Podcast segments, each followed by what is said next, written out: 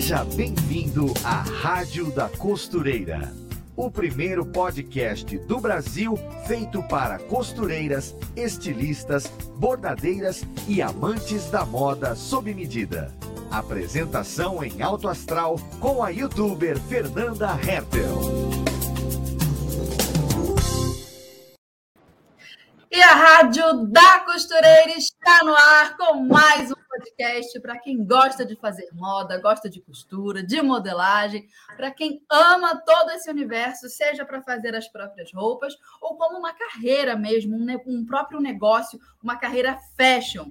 E eu estou aqui ó, contigo toda quinta-feira para a gente conversar sobre essa nossa paixão e te manter ali ó, atualizada sobre tudo o que acontece nesse nosso mercado. No programa de hoje, nós vamos falar sobre o sonho de muitas costureiras, o sonho de ter o próprio ateliê de moda, né? Como montar o um negócio, como conseguir clientes, como lidar com os clientes que você conseguiu, como ter um bom produto. Afinal, o que, que a gente tem que fazer para ter um ateliê de sucesso? Eu sei que é um assunto que, como muitas costureiras dizem, dá pano para manga, e esse vai ser o nosso assunto de hoje. E quem vai falar de tudo isso com a gente é uma convidada costureira, modelista, com experiência em moda festa, professora e fundadora do próprio Ateliê de Sucesso. Estreando aqui né, no nosso podcast, aqui na Rádio da Costureira. Seja muito bem-vinda, Ingrid Castro. Ai, obrigada, Fer. É um prazer estar aqui. Primeira vez, eu já fico nervosa. Ai, meu Deus. Tava até comentando com a Fer, gente, primeira, acho que o primeiro vestido de festa que eu fiz foi baseado no vídeo dela no YouTube. Então a gente vê que o crescimento vai indo, a gente fica, ah, meu Deus. E ela pediu para contar um pouquinho da minha história para vocês, me apresentar. Então, como ela falou, eu sou professora, eu sou estilista, eu sou modelista, costureira. A gente faz, a gente faz de tudo um pouco, né? É Todo isso. Sabe, é, para a gente abrir um negócio não tem jeito. A gente precisa saber um pouquinho de cada coisa. E foi mais ou menos isso que eu fiz no começo. Só que eu vou colocar até o teu tópico aqui na tela, Ingrid. Desculpa tá interromper, bom.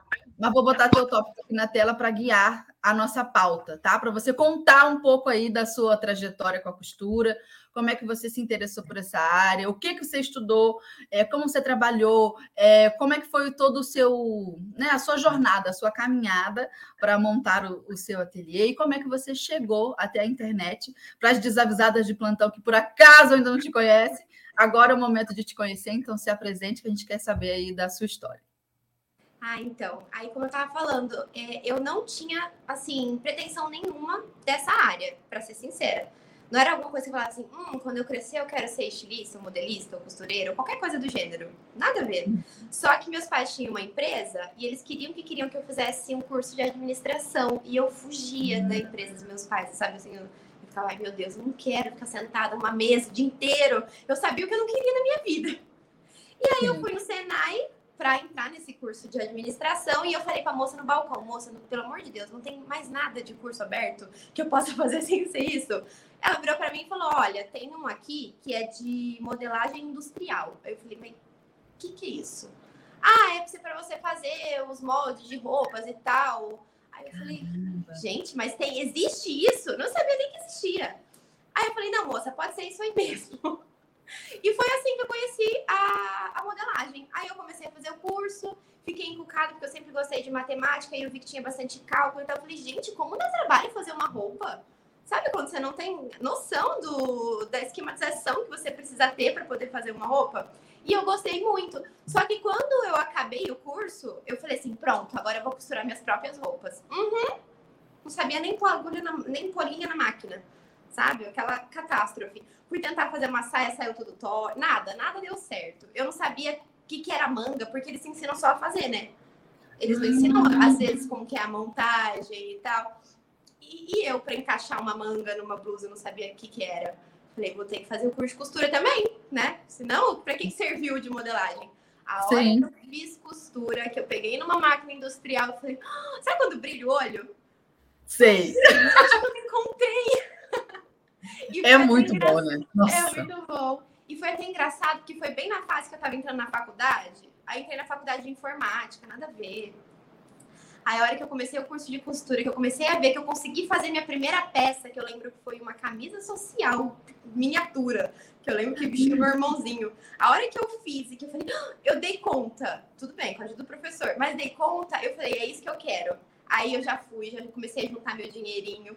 É, na época, o curso, o que, que acontecia? Era um curso gratuito, olha como que é, né? Era um curso hum. gratuito e ele ainda dava uma ajuda de custo por dia. O que, que eu fiz? Eu comecei a juntar esse dinheirinho da ajuda de custo que eles davam, né?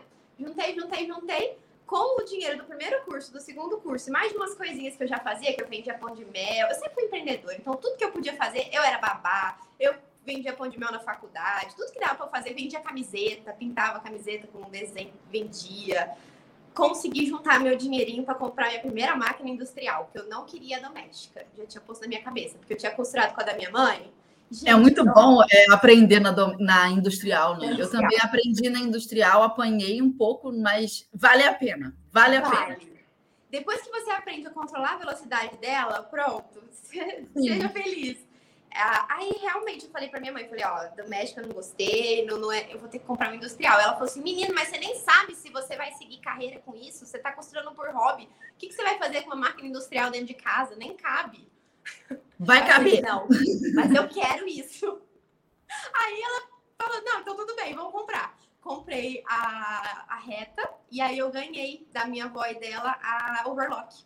E aí meu quarto já era, né? Meu quarto virou meu ateliê. Então minha cama já foi para um canto, minhas máquinas para o outro. E foi ali que eu comecei. E aí a gente pensa assim, ah, já começou fazendo vestido. É nada. Eu fazia assim, para a família, igual todo mundo começa para família, para minha mãe, para mim, umas coisas mais ou menos assim.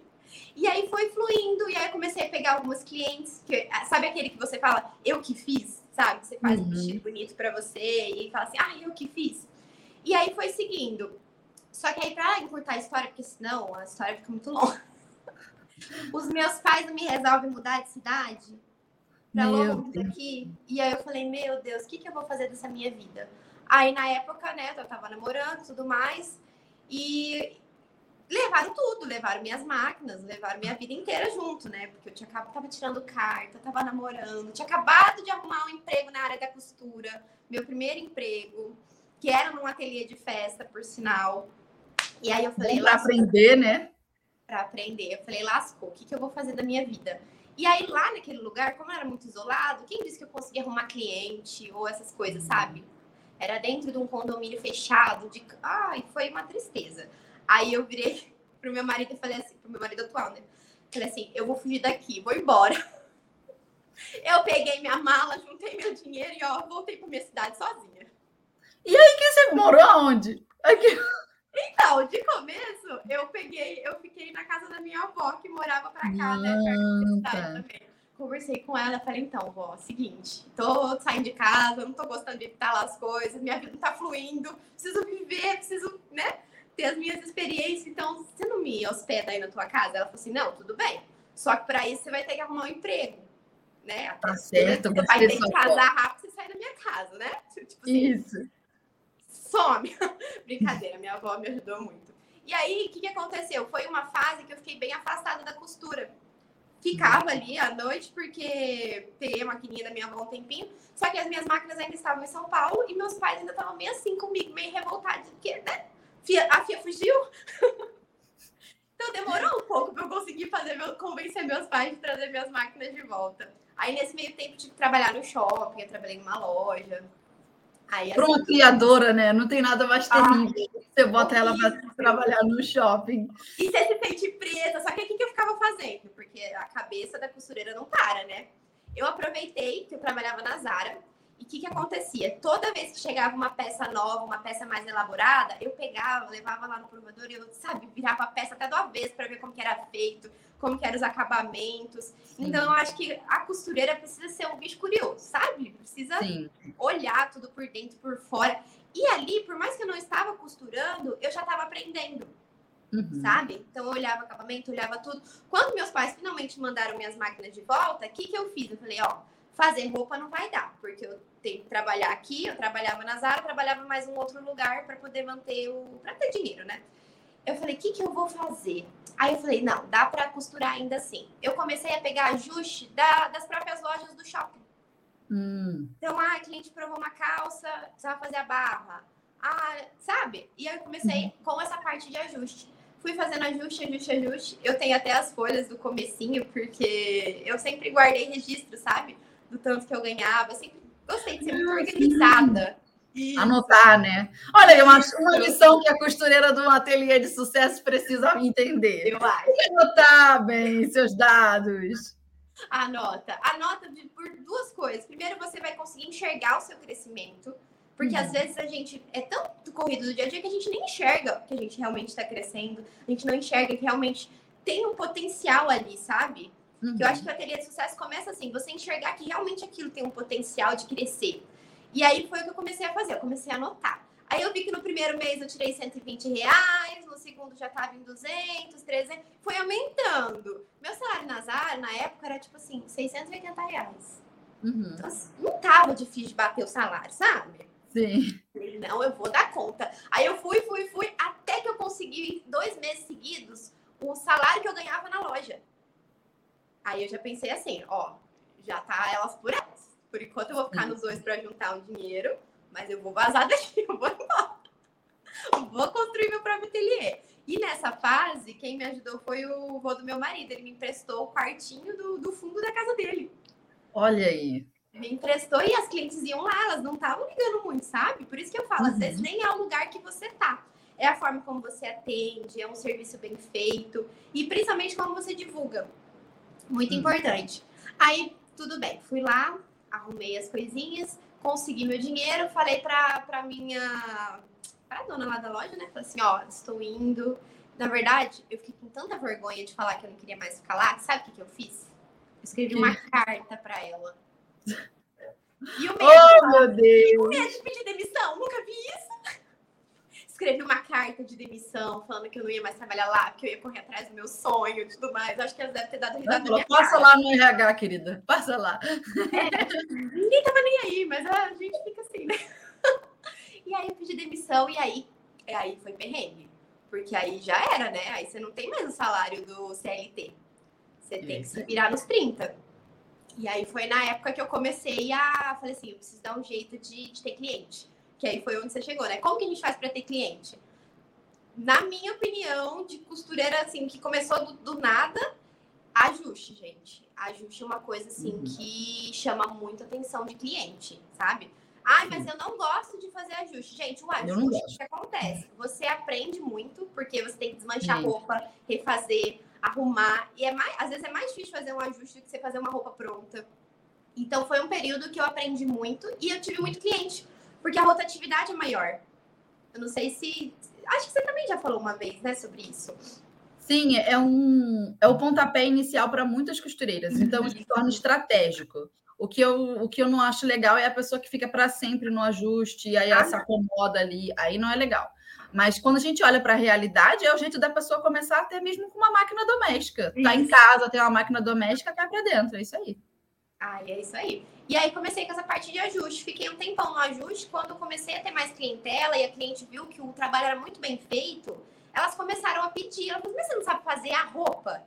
Porque eu queria a roupa, eu queria uma costureira de confiança que fizesse roupas para mim. Aí já deu aquele gelo, né? E aí elas incentivam a gente. Você consegue sim. Isso! mas eu nunca fiz, vai fazer sim. Você vai dar conta, não. Eu ó, vou trazer o tecido, eu trago até o modelo se você quiser copiar por cima. Aí me joguei no YouTube. Falei, pronto, YouTube, vamos lá, vamos dar um jeito. E aí as clientes iam fazendo os pedidos e cada pedido era um desafio novo. E eu falei, não, calma, vamos aprender a fazer isso aqui. Aí eu ia, passava horas no YouTube, fazia protótipo e dava certo. Aí eu vendia para cliente, aí a cliente falava para outra e nada melhor que boca a boca, né? Verdade. Boca a boca serve para isso. E aí comecei, já nessa mesma época que eu comecei a fazer um pouco de roupa, eu já comecei a postar no Instagram. Então tem gente que acha que, porque o meu Instagram ele, ele aumentou mais de 2019 para cá, sabe? Só que tem uhum. gente que acha que eu comecei em 2019. Eu já comecei esse Instagram, ó, há séculos. É, só que não tinha estratégia e tal. Depois a gente fala sobre Sim. isso. Só que já comecei a postar. Então, acho que uma das coisas que também tem gente que pergunta, ai, mas como que eu começo? Começando. Não vai começar perfeito, você não vai acertar, você não vai ter, às vezes, muitas, sei lá, visualizações, curtidas e tudo mais. Mas o importante é que você dê esse pontapé inicial, você comece a uhum. mostrar teu trabalho, né, na, na internet. E aí eu fazia uma sainha bonitinha, eu ia lá e postava. Eu fazia um vestido, eu ia lá, colocava no corpo, tirava foto e postava. Acho que quem depois quiser entrar lá no meu Instagram, eu até coloquei um destaque chamado lembranças. Vocês vão ver que as fotos não eram lá aquelas coisas, Sim. o cenário também não era lá aquelas coisas. Mas eu comecei, sabe? Eu fui e fui indo. Conforme foi indo, gente, teve uma, uma leva que tinha tanto pedido, tanto pedido, tanto pedido, que eu não dava conta. Sabe quando você começa a ter que dormir no ateliê? Uhum. Pra dar conta? Aí eu falei pro Luiz, eu falei, ó, não tá dando certo, vamos ter que sair de casa por um tempo, né? Vamos sair de casa. Só que sem estratégia, sem nada. A gente só pegou e falou, vamos alugar uma sala. Desse jeito, na doida. E foi a primeira sala alugada. Fui lá, aluguei essa sala, tava trabalhando bem e tudo mais. Só que eu ficava tão exausta, tão exausta, que não tava dando certo. Aí eu cheguei num ponto. E por que, que não tava dando certo? Por causa do que você falou. Eu fazia ajuste, fazia roupa e comecei a fazer as roupas de festa que as clientes do nada começaram a pedir que viu que as roupas, assim, dia a dia tava ficando boa, já começou, ai, faz as de festa também. Só que era tudo junto e misturado. Caraca. E aí, o que que acontecia? A gente começa a pirar. A gente fala assim, gente, não vai dar certo. Dormir em cima da máquina, acordar em cima da máquina, o casamento acaba desgastando, porque você não aguenta mais. E aí eu falei pra ele, ó, não tá dando certo, a gente vai ter que ter alguma outra estratégia, né? Porque senão, não sei, eu vou. Legal, tô ganhando dinheiro, mas minha saúde tá indo junto. Uhum. O que, que vai adiantar? Aí nessa época a gente falou assim, não, então vou tentar reduzir o passo. Aí eu comecei a pegar, parei de pegar concerto. Aí na hora tá aquele choque, porque acho que quem trabalha com concerto sabe, quando a gente trabalha com concerto, é todo dia tem dinheiro. Todo, todo dia, dia entra todo um dia pouco. Você enxerga o dinheiro entrando, é, uhum. todo dia. Para o psicológico é muito bom. Para o psicológico é muito bom. Quando você para, que aí você só recebe a, a, cada encomenda que você entrega, e sabe, né? Vestido demora um pouco até você realmente finalizar, Sim. entregar. E aí, cadê o dinheiro? Aí a gente ficava assim, meu Deus, e agora? Eu volto pro concerto? Não volto? Aí eu falei, não, vou ficar firme, vou ficar só no sua pedida, só que eu vou ter que fazer um, um ajuste de percurso. Que aí foi, que foi quando eu comecei a pegar o adiantamento, que eu não pegava a pessoa esperta ia lá e só recebia quando entregava. E olha lá se recebia, né? Porque às vezes era besta. Sim, tem o calote. Tem o, o famoso calote. Quem nunca, né, levou um calote na vida? Aí eu falei, não, vamos estruturar esse negócio direito. Aí eu comecei a pegar o adiantamento, depois de entrega, pegava o restante. Isso aí já começou a girar. Só que aí o que aconteceu? Não veio a nossa querida pandemia. Hum, e as festas? E as festas não tinha mais. Eu falei, lascou, o que, que eu faço agora? Aí foi quando eu voltei para casa. Falei, não, mas a gente vai voltar para casa com estilo, né? Eu vou reformar o lugar da minha casa. Uhum. Vou reformar o lugar da minha casa e ali vai ser o meu ateliê. E aí a gente ficou um tempinho ainda nessa sala, né? Não tava nem dando ponto de pagar, mas tava lá. Só que o que, que me deixou encucada? Como que eu não tinha dinheiro se eu trabalhava tanto? Aí eu ficava com meu. Gente, mas não é possível, eu trabalho pra caramba, não tenho dinheiro. Vamos matemática. Vamos lá, vamos à matemática do costureira. Vamos à matemática, exatamente. Não é possível. Aí, beleza, cheguei em casa, a gente arrumou lá o ateliêzinho do jeito que dava, pintamos as paredes e tal. Ficou uma gracinha, porque aí ficou duas salas, né? Ficou uma sala de atendimento e uma só de costura. Então, para o cliente, que antes era tudo junto, misturado numa sala só, costura, com máquina, com. A hora que a gente separou isso, já deu aquele up, né? Assim, uhum. Olha, cliente prova aqui e a confecção é na outra salinha, já ajudou. Só que aí com a pandemia, né, baixou muito. Aí comecei a fazer máscara e tal, mas ainda estava infeliz. Aí que entra o que eu falo para vocês, que é a divulgação. Você aprender a divulgar o seu ateliê. Então, eu estava sem encomenda, tinha tempo para quê? Para pensar, né? Porque quando você está na loucura de um monte de encomenda, um monte de encomenda, você não tem nem tempo de pensar, tipo, de embolar uma estratégia, sabe? E o pior, às vezes você está na loucura com um cliente que ruim, com um cliente que no longo prazo vai trazer mais cliente ruim para você. É. Eu, você me falou isso aí, eu lembrei do material que eu estou escrevendo para depois entregar para as minhas seguidoras, para a audiência. E aí tem vários textos, né? Em um dos textos eu falo isso: ó, é melhor você ficar parada. É. Parada. Não fica com, não pega cliente nenhum, porque, ah, mas eu vou perder, nem que seja 20, 40 reais, eu não vou ganhar. Mas você já não está ganhando bem. Às vezes o cliente dá calote, às vezes o cliente traz um, um outro cliente ruim para você. Mas não é que você vai ficar sem fazer nada, com o pé para cima, assistindo Netflix. Você vai estudar, É a sua oportunidade de estudar a, é, e, e, suprir as deficiências que você ainda não tem no conhecimento de venda, de marketing. E sai mais vantagem. É que a pessoa quer ver, nem que seja 20 reais entrando. Exatamente. Que é aquela Pelo amor de Deus.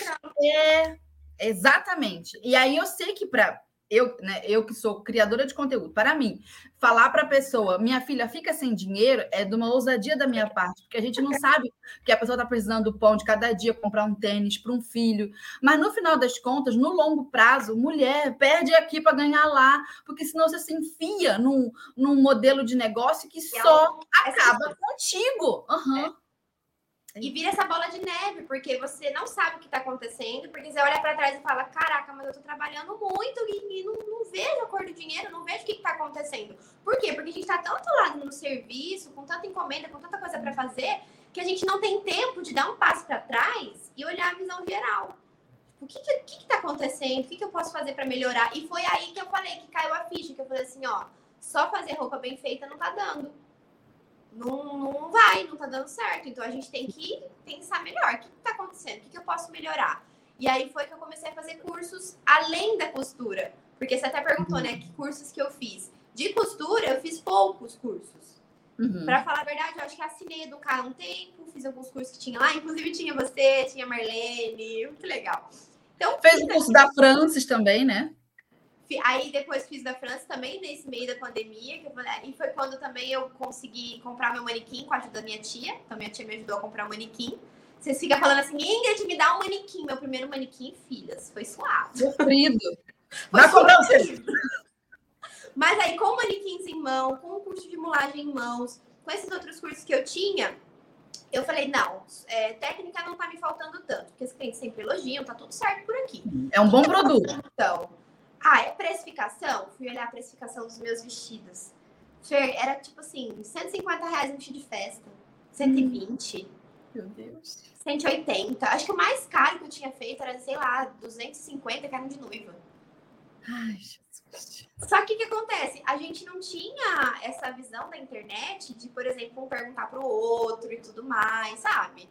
Costureira, costureira é muito fica no mundinho dela. No mundinho dela. E eu falei, não, preciso expandir, né, os horizontes. E aí eu comecei a fazer aula de marketing, aula de vendas. E a hora que você começa a enxergar que realmente dá para ganhar dinheiro com qualquer coisa que você faça, desde que você faça um marketing, uma venda bem feita, aí eu falei, hum, entendi como é que esse negócio funciona.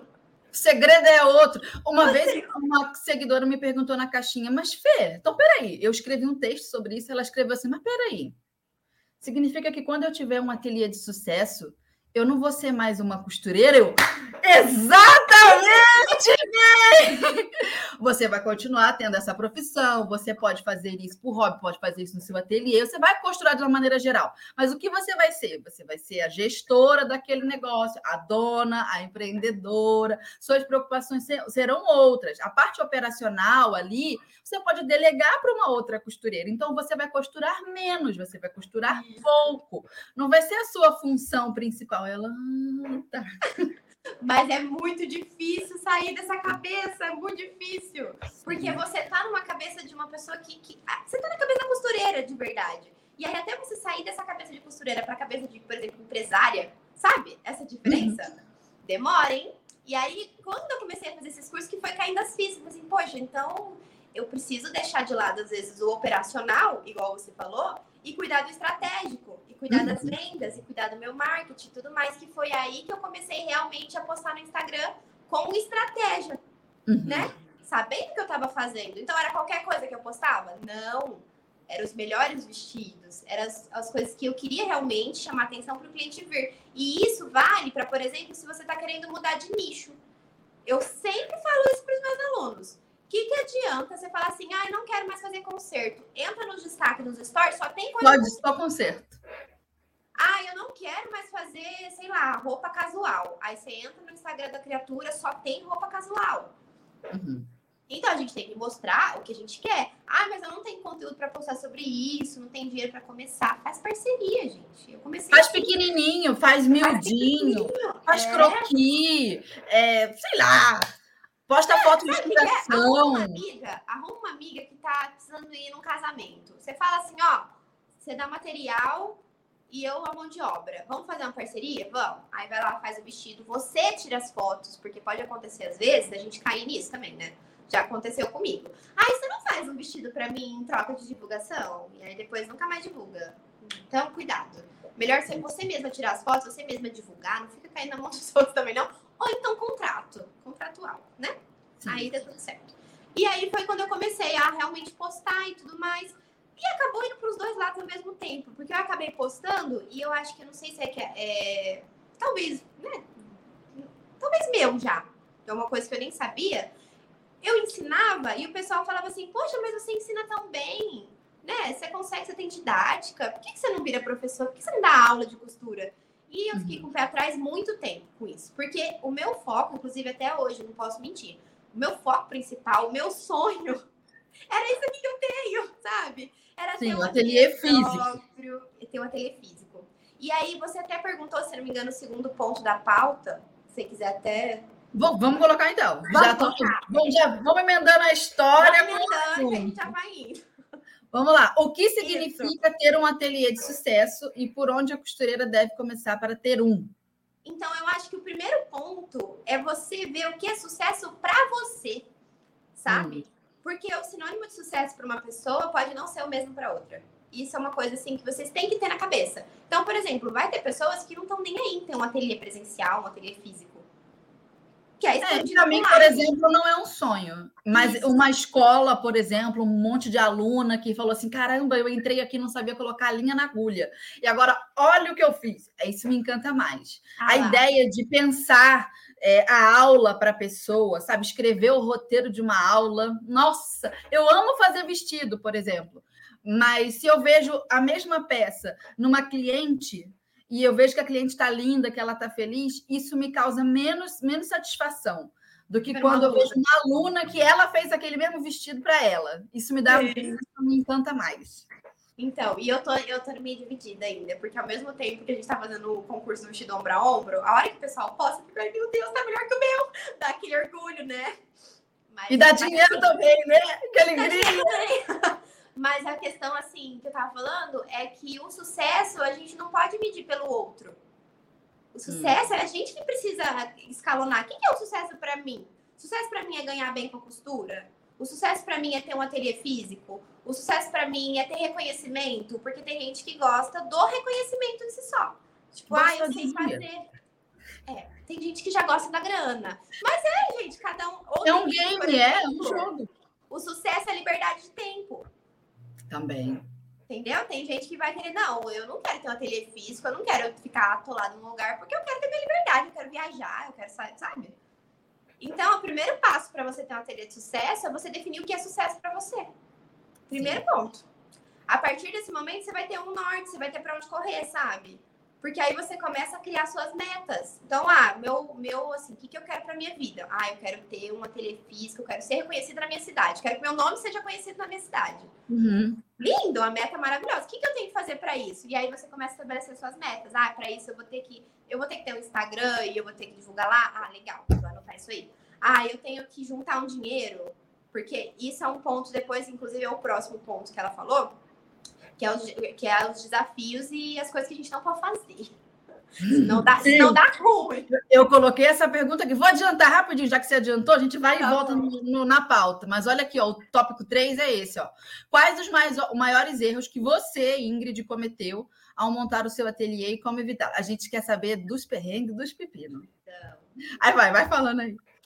Primeiro ponto é você não se planejar financeiramente. Hum, entendi. Eu conheço esse problema aí. É, é, esse é o primeiro e maior ponto. Você não se planejar financeiramente. Porque que acontece? Às vezes a gente tá tão empolgada que ai, vai dar certo, vai dar certo, vai dar certo, que a gente calcula lá por cima, entendeu? Você fala, ah, quanto custa, quanto custa um piso? Ah, custa tanto, e um aparelho custa tanto. Sabe, só vai. É que dá medo olhar o número. Tu não acha? Eu acho que dá um medo olhar um número. E se você olha muito número, você fica, será que eu dou conta de fazer este número que está aqui? Olha é. quantos milhares de reais. aí você fica, eu não vou ver. E aí você se auto-engana, você se sabota, você fala, não, não deve ser tudo isso não, imagina. E aí você, digamos assim, perde um pouco do controle, e aí você tem que se lascar para poder né, se virar. E isso é o que acontece, porque pelo que eu vejo, com a maioria dos empre empreendedores o sonho é maior do que a, a, a condição financeira. E aí, às vezes, a pessoa vai lá, faz uma loucura, faz um empréstimo, faz isso, faz aquilo, e aí o negócio não roda do jeito que ela queria, vai tudo por água abaixo. Então, o primeiro erro que eu cometi, na primeira vez que eu saí de casa, dessa vez eu fiz as coisas direitinho, foi não fazer o plano de negócio. Hum. Que, gente, é fácil de você entender como é feito, tá? Bota aí, ó, Sebrae. Isso. plano de negócio. Você vai encontrar rapidinho um monte de aula, material sobre isso. É, tá aí, ó, em conteúdo livre para você fazer. É, é gratuito. E assim, Desculpa, parece não. que não, mas dá uma diferença. E é o que eu falei, você não se engana. Você não vai na, na louca, tipo assim, ah, vai dar certo o meu negócio. Não, porque o plano de negócio ele vai te forçar a analisar a concorrente, a analisar a questão do preço, que é a questão mais chata da, de qualquer área, na minha opinião. Sim. Vai te forçar a analisar tudo isso antes de você dar o próximo passo. Então, definir o que é sucesso, beleza, definir o que é sucesso. Para atingir esse sucesso, a primeira coisa que você precisa é do planejamento. E assim, eu sei que é difícil, mas compensa você ter uma reserva financeira para essas coisas. Precisa, inclusive. Você vai sair de casa, você vai começar a, num lugar novo, é bom que você tenha pelo menos uns. Eu coloco pelo menos uns seis meses. Dizem que é um ano, mas pelo menos uns seis meses você tem que ter. Porque, gente, de verdade. O fôlego, né? O fôlego da empresa fôlego. com as portas abertas. Porque de começo não entra uma alma. é verdade. Você abre lá toda empolgada, fala, pronto, deu certo. Aí você, você fica assim. Meio-dia, não entrou ninguém. Três da tarde. E agora? É, então é esse planejamento, sabe? Esse planejamento estratégico e essa, e essa tranquilidade que você consegue ter por ter tido por ter pensado, não, eu vou fazer uma reserva financeira primeiro e depois vou começar. Só que sabe qual que é um erro pior que esse? Hum. Deixar só no papel. Como assim? Planejar não realizar e nunca realizar. Ah, entendi. Então, eu acho que o mais difícil é você ter esse equilíbrio. É você começar, né? Tipo, tipo, tirar o medo de lado, de sair da zona de conforto e começar. Só que ao mesmo tempo começar planejada. E não ficar Entendi. planejando demais e não começar. Entendi. Você não pode ficar paradona. E aí, se você estiver precisando de um empurrão, a costureira que nos ouve, né? Às vezes o empurrão é começar de qualquer jeito. Isso. Só que no meio do caminho é, é aquilo, é como você consertar o motor do carro que ele andando. né? Você vai ter que ficar mexendo ali. Então, às vezes, é legal você consertar o motor do carro antes do carro sair. Mas se o seu motor já está todo alinhado e você não sai com o carro, o que, que adianta também? Exatamente. As contas é da personalidade da, da costureira. Você precisa do quê? Porque tem gente que reage muito bem. É... Ah, eu, vou... eu tenho uma analogia que não é boa. Eu tenho uma analogia que não é boa. Ai, meu Deus, por que, que eu pensei nisso agora? Eu não consigo pensar em outra coisa. Ai, ai, ai. Agora eu vou ter que falar, meu Deus. Tem a analogia do burrinho, né? Com a cenoura pendurada na frente. Então, tem pessoas que reagem bem assim. Você pendura a cenoura na frente, aquilo vira uma meta que a pessoa tem que alcançar. O burrinho vai correndo atrás da cenoura. E tem gente que reage melhor com a cenoura. Ai, meu Deus! Eu já entendi, já peguei. Dependendo da personalidade da pessoa, ela reage melhor quando ela está em perigo. Ela se é. coloca numa situação de desconforto de propósito e fala: lá eu me viro. Isso. É um pouco, né, suicida, assim, mas é, é o jeito como a pessoa reage. E já outras pessoas não preferem se sentir seguras com todo o planejamento à frente. Então, vai muito de autoconhecimento. Uma coisa que o empreendedorismo ensina para gente é que a gente tem que se conhecer para fazer acontecer. Senão, é verdade. Vai. Cada pessoa tem seu jeitinho. Sim. E é isso, é, ter, é, tentar ter esse equilíbrio. Tipo, vai na doida? Vai, mas calma. Também não, não vai doida demais, porque pode, você pode ter imprevisto que você não prevê. Mas também não adianta ficar parada, né? Não adianta ficar esperando cair do céu, que não cai. Sim. Não cai do céu. Deixa eu ver aqui o que, que era outro negócio que eu ia falar que eu acabei de esquecer. Ah, nem lembro. Dos erros, a gente quer saber dos perrengues e pepinos. Então, ah, essa questão do planejamento, né? Que tem que planejar. Outra antes. coisa que eu que, que foi um perrengue foi questão do precificação, igual eu te falei. Porque hum. eu sou uma pessoa. A gente tá no que, que você errava? Onde eu errava? Onde eu errava, é. porque eu era tonta, boazinha demais. Eu olhava para o cliente, o cliente falava, ah, e eu falava, tô, desconto. Entendeu? É, esse era o erro. O erro era básico, era meu, era eu que estava errada. Sim. E Mas você fazia a conta da precificação correta? Fazia. Só que na hora não. Na hora não saía. Entendeu? Não saía. Eu ficava, ai meu Deus, mas se eu falar o preço que deu aqui, é o auto-engano, gente. É você se auto-enganar. Você sabe quanto tem que cobrar, você sabe o que, que tem as contas lá atrás, mas é, não sai. Sabe? Trava. Não sei explicar. Tive que fazer umas terapias aí pra entender. Mas era isso, eu aprendi a precificar, aprendi como é que colocar na ponta do lápis cada coisa, que isso é muito importante. Vamos continuar nessa linha de raciocínio aí. Porque eu estou escrevendo um material exatamente sobre isso. Já tem vários textos ali e tal. Vamos ver se a gente chega junto numa emoção. Às vezes eu tenho a impressão que a costureira, ela fica com esse receio de cobrar o valor correto, que ela já sabe que ela tem que cobrar pelo serviço dela, que tem que pagar tudo que ela tem ali na estrutura dela. Porém, ela não consegue falar esse valor para a cliente, porque ela se coloca no lugar do outro. Assim, Poxa, se eu não tenho dinheiro para pagar esse trem desse vestido, é. essa pessoa que às vezes é minha amiga, minha vizinha, mora aqui no meu bairro, ela também não vai ter o mesmo dinheiro. Então, é, é uma relação de talvez vender para o cliente que não é exatamente o cliente que tem o poder aquisitivo é, para consumir aquele tipo de produto. A, a, costureira, às vezes, não entende que o que ela vende é um produto de, de luxo. Não exatamente uma grife de luxo, mas um produto do luxo da exclusividade, né? O cliente, para fazer uma moda sob medida, ele está querendo bem, está querendo coisa boa. E às vezes tem que pagar por isso. Só que às vezes ele só quer e não tem a grana. E aí, como é que você se, como é que você definiria essa emoção? Ó, o que, que é uma coisa que eu penso muito assim? O que, que acontece na cabeça da costureira? Quando ela hum. pensa em comprar um tecido, qual que é o pensamento dela? Eu vou economizar. Hum. Entendeu? Na cabeça da costureira. Eu aprendi hum. a costurar, muita gente, inclusive, acontece isso. Eu aprendi a costurar para fazer as minhas próprias roupas, porque aí eu vou economizar. Isso era um pensamento meu na época, porque eu não tinha dinheiro para comprar roupa de marca. O que, que eu queria? Queria ter roupa de marca que eu mesma fiz por um preço acessível. Hum. E eu vejo muita gente vendendo curso de costura com esse pensamento. Tá Faço as próprias roupas para economizar. Faço.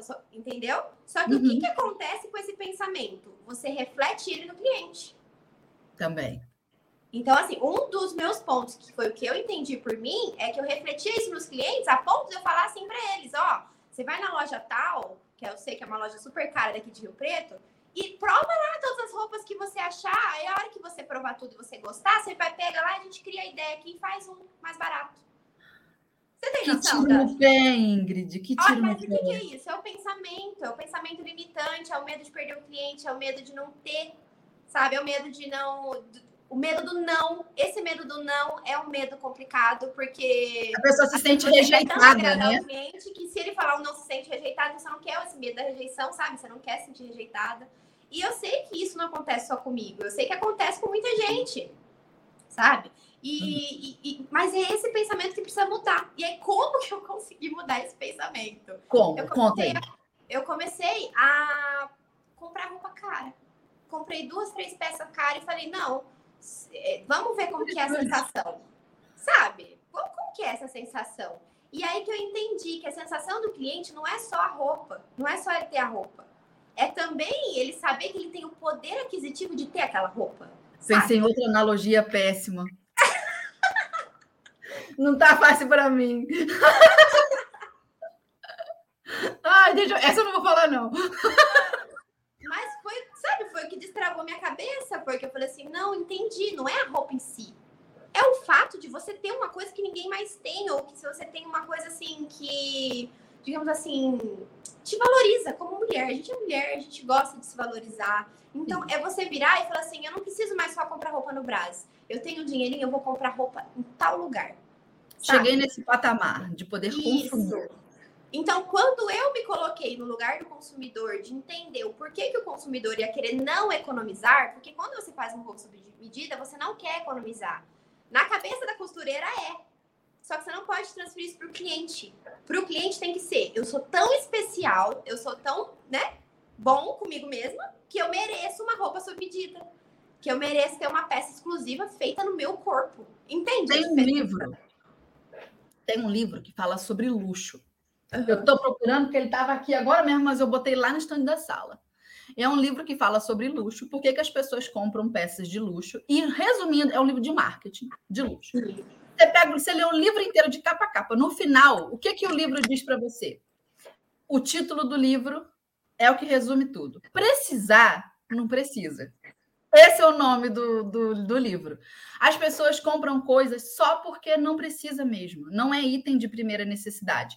E aí você pensa assim: ah, então o luxo é esse, é comprar uma coisa supérflua. Exatamente. Pensa o quão próspera essa pessoa tá, com a vida dela tão por cima da carne seca, que ela pode comprar algo maravilhoso é. e que ela não precisa tanto, não é item de primeira necessidade. Isso. E aí, o que, que convence o cliente de que aquele item que já não é de primeira necessidade é, de fato tem valor, de fato vai dar a ela todo esse status que ela quer ter, o status do desnecessário. O preço, minha filha. O maior. Esse é exatamente onde eu queria chegar. Exato. O maior marketing para um produto, para esse tipo de público, é o preço ser exorbitante de propósito. Qual qual o melhor marketing para o meu ateliê de moda festa? Ser caro. É. E isso para costureira é uma coisa não, absurda. Ela fala: não, não é possível. Não é vantagem ser barato? Não, é desvantagem. A vantagem é ser caro. Mas nem precisava ser caro, tanto caro. Cobra mais. Ah, eu fiz o meu cálculo aqui, ó, deu que eu tenho que cobrar mil reais. Cobra dois mil. De propósito. Aí sabe o que acontece, Fer? Aí na hora você fica assim, meu Deus, como que eu vou fazer isso? Aí você fala, não, calma, eu vou fazer um teste. Vamos lá, essa cliente vai chegar, eu vou falar esse preço para ela, querendo ou não. Então, vou, me arrumo, porque tudo é um conjunto, né? O tá certo. É um conjunto. Então, primeira coisa que a costureira precisa fazer, vai hidratar esse cabelo, vai Sim. passar uma maquiagemzinha, coloca uma roupa bonita, né? seu lugar é pequenininho, não tem problema. Que seja apresentável, que seja limpinho e tudo mais. Sim. Que isso vai acontecer? Isso é só para o cliente? Não, é para você. Sim. É muito você mais ter uma pose. psicológico do que às vezes até para o cliente. E uma coisa que também me ajudou, só antes de partir para esse lado, foi, acredita que foi trocar o nome? De estudar para não me chamar apenas de costureira, mas costureira, modelista e estilista, sabe? Trocar Entendi. a palavra. Uhum o fato de eu trocar mudou coisa na minha cabeça e na cabeça do cliente. Sim. Então foi um outro ponto que eu mudei. Então eu mudei minha aparência, mudei, sabe? Eu fui fazendo a construção não só da costureira em si, só porque eu sou costureira, mas uhum. não apenas da costureira, como da empresária, da pessoa que Sim. tem um ateliê, sabe? E aí, uhum. quando você também muda esse pensamento, já ajuda. Ok, chegou o cliente, eu falei, agora eu vou tentar, né? Vou, vou pegar tudo que eu aprendi aqui na minha técnica, vou jogar o preço. A cliente perguntou: pode pagar à vista? Que alegria! Que alegria? Que alegria? Eu pensei assim, tonta. Devia ter. Pode crer, porque eu não fiz isso antes. É, também. E aí a cliente, depois que foi embora, toda satisfeita com o vestido, ainda virou para mim e falou assim: você cobra muito barato, né? esse cliente quer poder pagar. É isso que a, a costureira e a sim, gente não tem noção. Né, não, não entende. não Ele quer pagar caro, de propósito. De gente, ó, pensa na pessoa aqui, a pessoa Ingrid, que cobrava 120, 150 reais no vestido, 200 reais no vestido. Sabe quanto Morta eu cobrei? Esse foi o primeiro pontapé para eu ver que dava certo? Eu cobrei 1.200 no vestido de madrinha. E na minha cabeça é um absurdo. 1.200 vestido de madrinha que não tem pedra, não tem nada. Mas é, cobrei os 1.200, essa minha cliente muito querida, inclusive. E depois, no final, ela falou assim, olha, pelo que você entrega, tá barato. E eu falei, e na hora caiu a ficha, assim, então, a questão não é o, o poder aquisitivo, às vezes, do cliente. É a forma como você se posiciona, é o seu preço e tudo mais. O que, que vai acontecer? Você vai atrair esse cliente que tem o poder Sim. aquisitivo. E aí você não vai se sentir assim, ai, coitado do cliente, coitado de você que tá trabalhando igual uma condenada. Exato! Quer trabalhar de graça! a chave. Mas sabe o que é isso? Precisa de muito autoestima em todo esse processo. É, porque olha o que você falou. Você falou, eu tive que me maquiar, eu fiz o lugar ficar bonito para mim. mim. É sobre, no final das contas, a costureira acreditar nela. Isso. E você não vai para frente se você ficar com esse pensamento pequenininho, com esse pensamento de, de medo de cobrar, porque você não sabe se você merece. Então você não merece mesmo. É. olha, às vezes eu sou dura com o pessoal que fala muito assim, ah, mas eu. É, então eu não sei se eu quero. Então se lasque, fica aí. Você, é, não conquiste nada, não, tá bom? Seja explorada. Você nasceu para isso, pelo jeito. É, infelizmente. E aí a pessoa toma um susto. É. E é assim, é, por isso que é legal ter várias opiniões, porque eu vejo, por exemplo, eu tenho colegas de profissão que já começaram desse jeito, sabe? Não tiveram que passar por todo esse perrengue de cobrar errado, de levar. Se a pessoa puder ter um investidor, sabe assim, às vezes um marido investidor, um pai investidor, nem que você seja assim, ó, eu separei a sala da, da minha casa e aí eu pintei bonitinho, dei uma reforma, vai ser meu ateliê, para começar com a aparência de chique. Isso. Investe nessa aparência, minha filha. Nem que você venda um carro, uma bicicleta, uma televisão, sei lá. Se puder começar, é, dar esse primeiro pontapé com uma carinha de arrumado, você já começa com um cliente que pode e é pagar é muito mais fácil, porque a transição a transição é que é complicada, porque você começa lá de baixo. Você começava cobrando 5 reais a barra, 10 reais a barra. Quem que vai vir o cliente? O cliente que tem um poder aquisitivo menor. Aí você começou a fazer uma saia, 30 reais a saia, 40 reais a blusa, 100 reais um vestidinho. Tá baixo ali. Às vezes uhum. a pessoa com poder maior ela nem chega ali. O que, que vai acontecer se do nada você dá esse salto? Que foi o que aconteceu comigo? Você perde todos os clientes praticamente. E aí fica ali olhando que não, não, entra ninguém, até você é. conseguir a carteira nova de cliente. E aí volta que a gente conversou lá no começo, a falsa ilusão de dinheiro entrando. Sabe? A, a, a costureira tem que ter muito emocional e, e muita autoconfiança mesmo, para ela falar: não, vai dar certo sim. Eu estou no e caminho certo. Entra. É, porque aí a hora que você foi, e aí eu tive que dar esses saltos, e aí toda vez que eu dava um salto, acabava que alguns clientes ficavam, que alguns clientes conseguem acompanhar, e outros a gente perde. E a gente tem que abrir e aprender a abrir mão. E é difícil pra caramba, porque depois a pessoa chora as pitangas, ai, faz meu. E é complicado. E aí você tem que. Não, agora eu tô em outra fase. Agora eu estou. Ó, agora eu sou uma estilista, dona do ateliê. Não tá dando mais pra ficar fazendo barulho. Dona e proprietária. Isso. Então, igual você falou, é muito mais da autoconfiança, é muito mais de você se conhecer. E, a, e não deixar essa ilusão de, de coisinha miudinha entrando no ateliê. Porque quando você, você montou teu ateliê, você quer que teu ateliê tenha sucesso, espera o cliente ideal chegar. Sim. Porque o cliente ideal chegou, aí você conseguiu, atendeu ele bem, fechou o contrato com ele, pode ter certeza que dele vai surgir outras pessoas. Porque aí o boca a boca começa do jeito correto. Sim. E enquanto esse cliente ainda não atravessou a tua porta, vai fazer teu marketing nas redes Isso. sociais, tira uma foto bonita, vai fazer curso de, de mulagem igual você fez, vai fazer curso de, sei lá, de bordado, de costura, ou então sai da área técnica, vai fazer curso de vendas, vai fazer curso de, sei lá, qualquer coisa, decoração de ateliê, aquele negócio que é para a gente descobrir nossa cartela de cores, como é que é o nome daquilo? Para ah, de imagem. Isso, isso aí também, para a pessoa ficar bonita, saber se arrumar, vai fazer curso de tudo isso aí. É isso aí. Enquanto, não, enquanto você descansa, carrega pedra. Essa frase. E nem adianta falar assim, ah, mas eu não tenho dinheiro para isso, não tenho dinheiro para aquilo. Gente, não precisa de dinheiro para começar. Sim, verdade. A começar a aprender, você só precisa ter acesso, às vezes, à internet, só. E acesso à internet, quem está aqui escutando, provavelmente tem. Por que Prosperidade. Eu Porque eu, eu vejo muita aluna falando assim, ah, mas eu não tenho condição de fazer, ah, mas eu não tenho condição de fazer. Gente, a internet está aí com tanto conteúdo gratuito Sim. Você pega o YouTube, você consegue fazer um vestido de festa inteiro. Uhum. Com, com o conteúdo que tem lá. Então, assim, começa, pesquisa, seja curiosa. Ah, então, igual eu falei, dá um passo para trás e olha, qual que é o meu problema no meu ateliê? Meu problema está sendo na venda? Como que eu posso aprender venda? Sei lá, procuro no Google. Ah, quero aprender a vender. Olha o vídeo no YouTube, vai aprendendo. Ah, preciso melhorar a minha autoestima, que eu tô vendo que eu tô costurando de pijama, que a coisa tá bem. Vai e melhora a tua autoestima. Então, é você não se acomodar. Porque senão você vai ficar sempre naquilo mesma. Se eu não tivesse. Olha que engraçado, a pandemia que me deu o chacoalhão que eu precisava.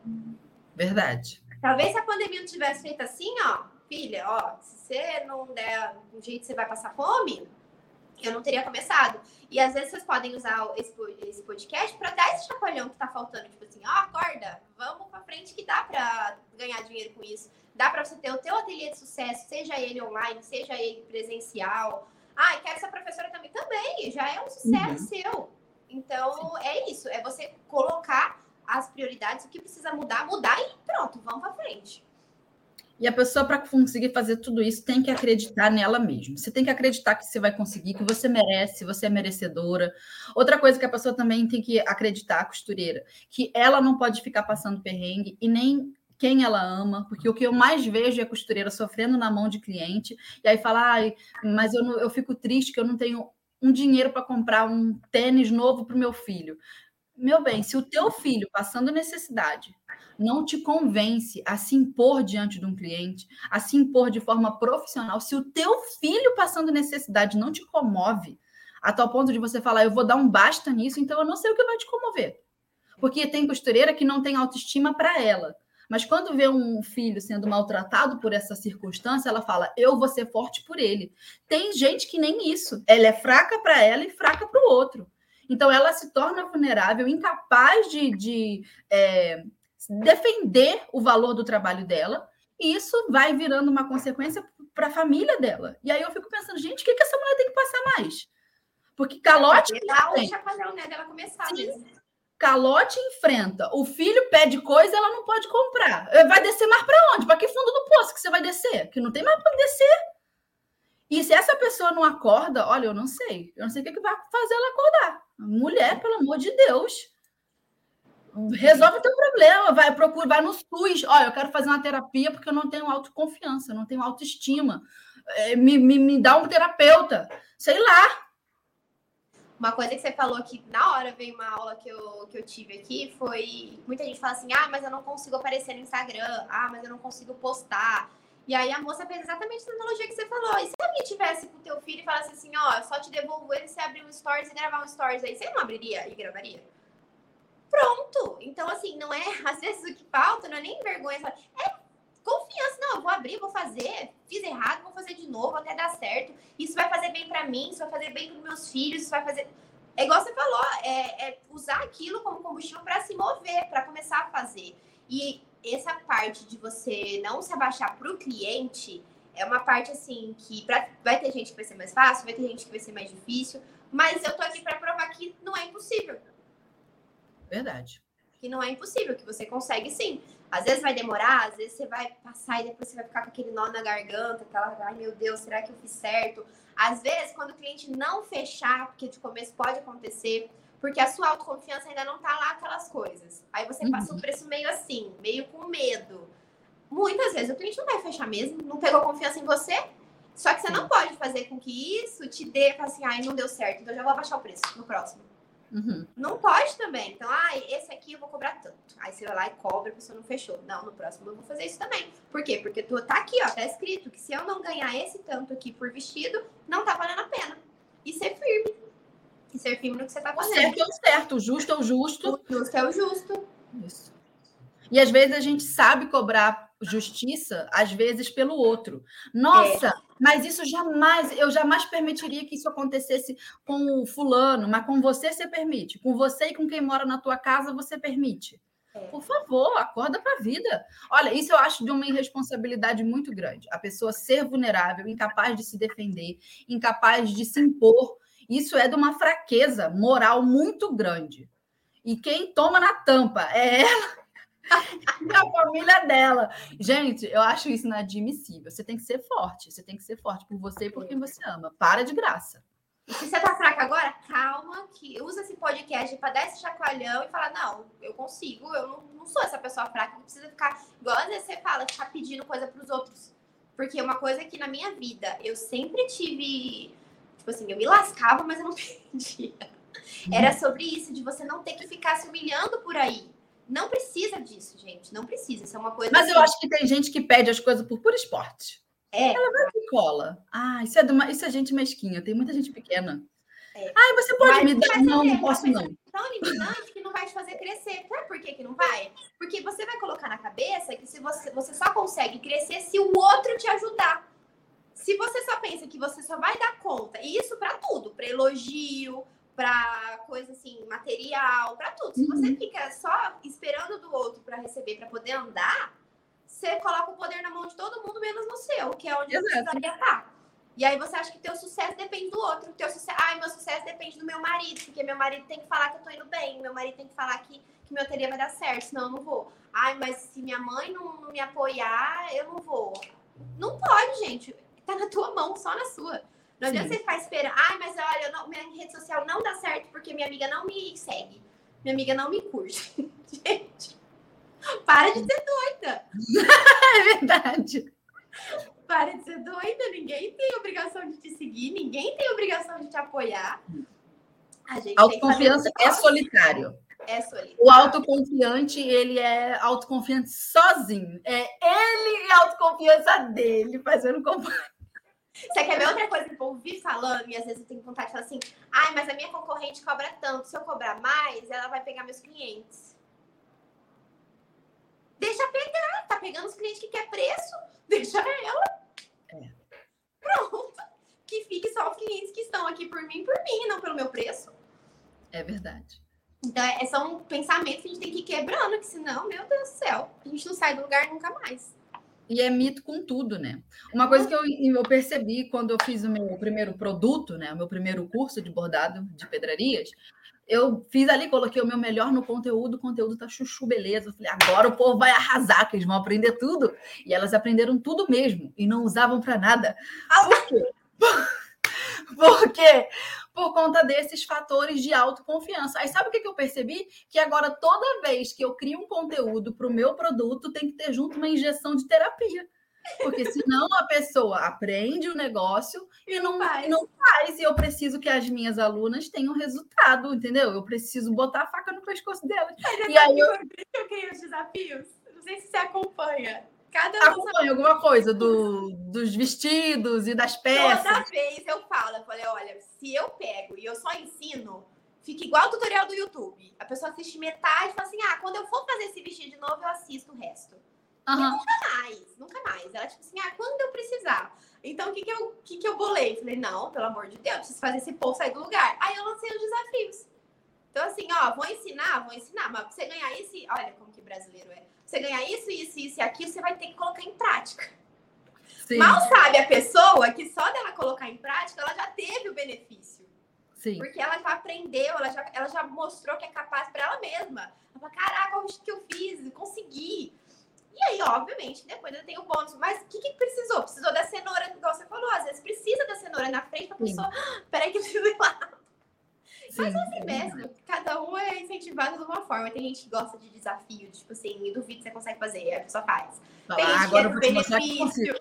Isso, tem gente que é do benefício. Cada um tem o seu jeito. Tem gente que é do perrengue, a hora que tá passando pelo perrengue que começa a mexer. Sim, deixa tudo para a última hora e no final, olha, deu certo, dá adrenalina. é, é, é verdade. No final das contas, é tudo sobre gente, né? A gente, o cliente, o aluno. Verdade.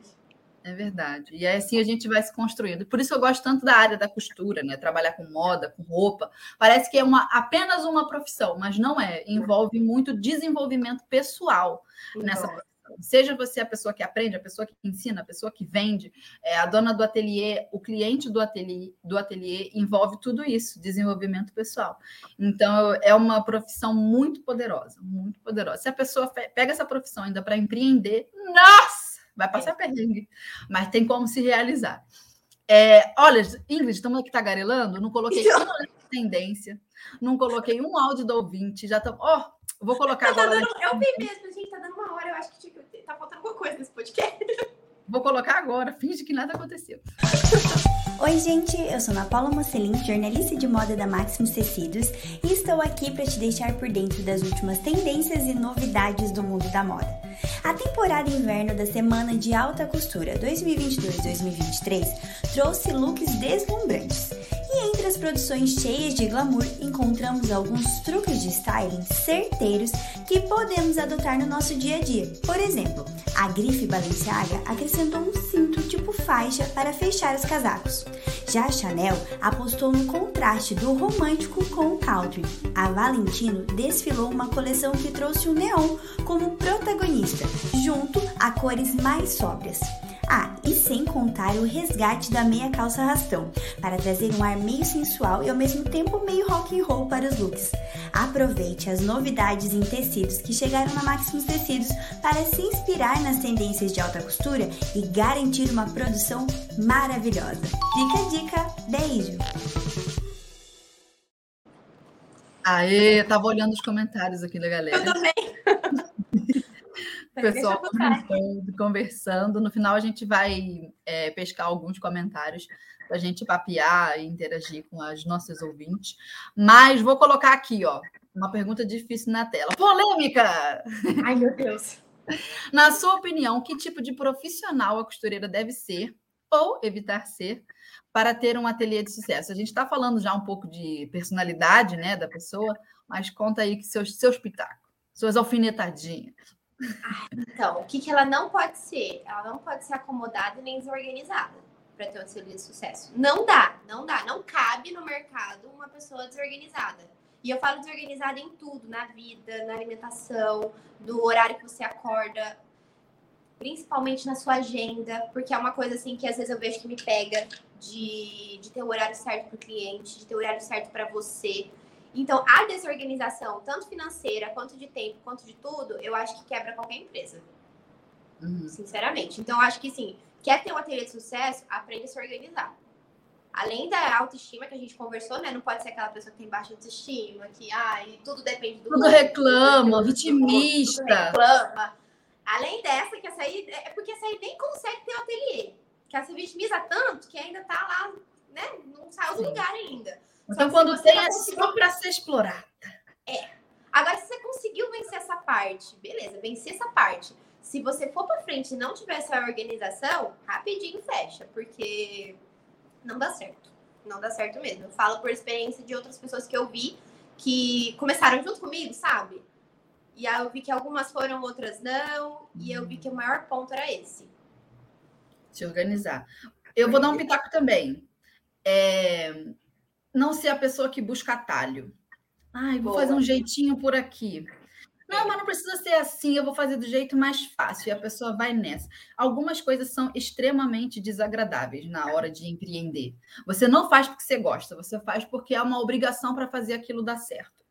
Entendeu? Não é prazeroso, é, é desconfortável mesmo. E você só encara porque é o que precisa ser feito. Você faz porque precisa ser feito. E aí a pessoa que não tem esse espírito, ela fica buscando um atalho para poder ser mais legal. Ah, vai ser mais agradável assim, vai ser mais rápido, vai ser mais fácil.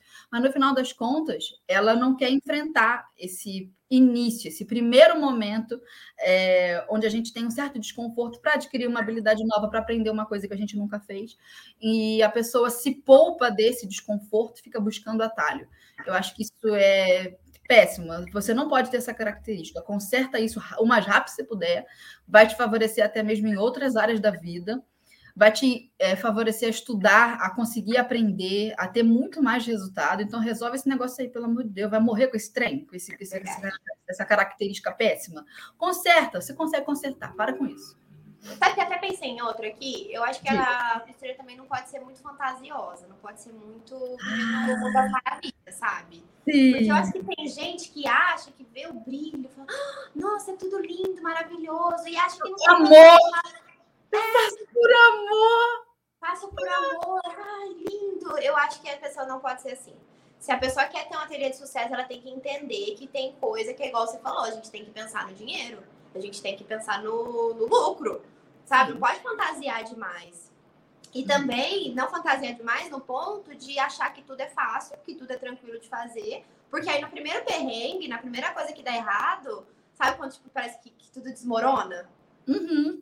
Então eu acho que quem quer ser empreendedora, quem quer ter uma ateliê de sucesso, tem que ter em mente que não é as mil maravilhas e você não vai estar trabalhando só com o que você gosta. Porque tem muita gente que fala assim, ah, eu vou empreender porque aí eu só vou trabalhar com o que eu gosto. Doce, lê do engano. conta, você conta. então, e a gente faz tudo, né, no começo. A gente faz tudo no começo. Então você tem que fazer até a parte que você detesta. Exatamente. Não tem, não tem romance, não. Mas o, o bom é vencer tudo isso. Porque às vezes a pessoa fala assim: Ai, eu quero muito ter autoestima, autoconfiança. Como eu faço? Comece a fazer esse tipo de coisa Vê no meio do caminho o quanto você é capaz que a, auto, a autoconfiança brota no teu peito. Às vezes a pessoa quer ter autoconfiança sem ter feito nada, sem ter arriscado nada, sem ter suado, sem ter um arranhão sequer, e você já quer a, a, autoconfiança, gente, a autoconfiança, a certeza de que você é capaz, é uma recompensa custosa que você só consegue adquirir dentro de você quando você superou limites. Aí você não quer superar limite nenhum. Parada tu tá. Parada tu já quer ter autoconfiança. É Antes de começar, ah, por favor, né? Pelo amor de Deus, a mãe, a mãe não ensinou nada para tu que não é assim. Minha mãe falava muito para mim quando eu estava muito, estava cheia de graça, ela falava: "Cresça e apareça, garota". é um choque de realidade. Cresça e apareça. Vá fazer as coisas, cresça que depois você aparece. Não dá para você aparecer antes de ter crescido bem. Entendeu? O, os louros você colhe depois. Não dá para você ter um benefício qualquer que seja antes de ter se esforçado. Olha, é igual você falou um dia, acho que no teu Instagram, sobre gente que tem medo de cortar o tecido. Uhum. Gente, como é que eu vou perder o medo de cortar o tecido? Corta o tecido. Jogue fora se for preciso. Pique ele todinho assim, ó. Veja que não caiu uma gota de sangue. Olha! oh, Deus não matou ninguém, jura? É bem isso aí mesmo. É verdade. Não cai a mão, dá tudo certo. E sabe o que é um ponto também que eu acho que a pessoa tem que ter? É ela pensar aquela que não quer sair do lugar, sabe? Aquela que tá empacada. Porque tem gente que tá indo bem e empaca.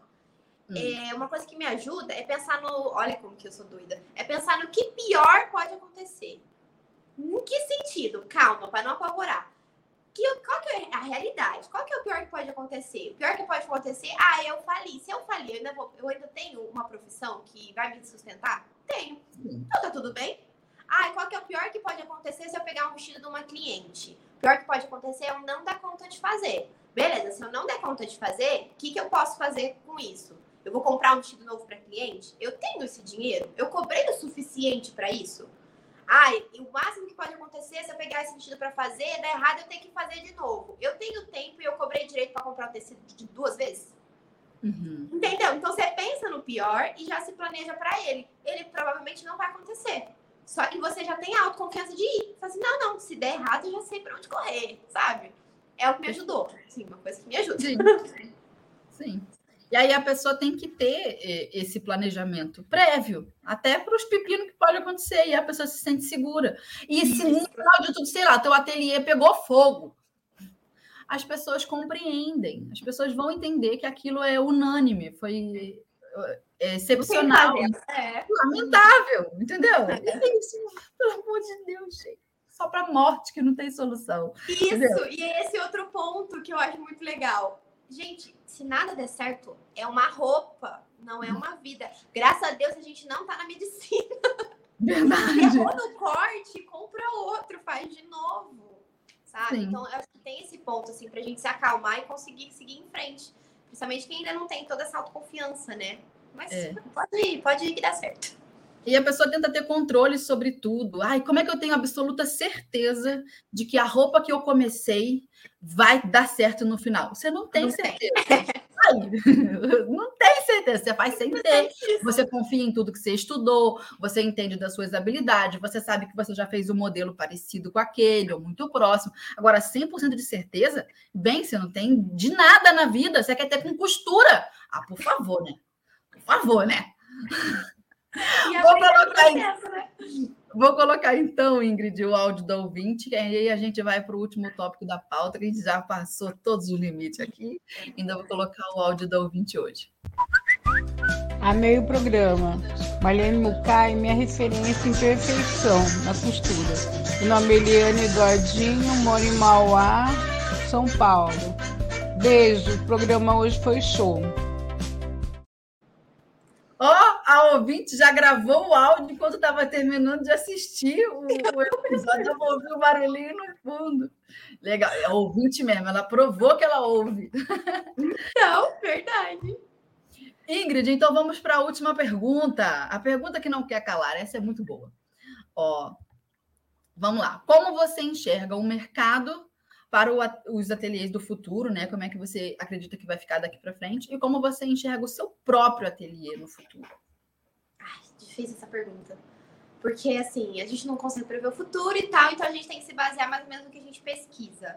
Isso. E, pelo jeito, o mercado de... tá crescendo.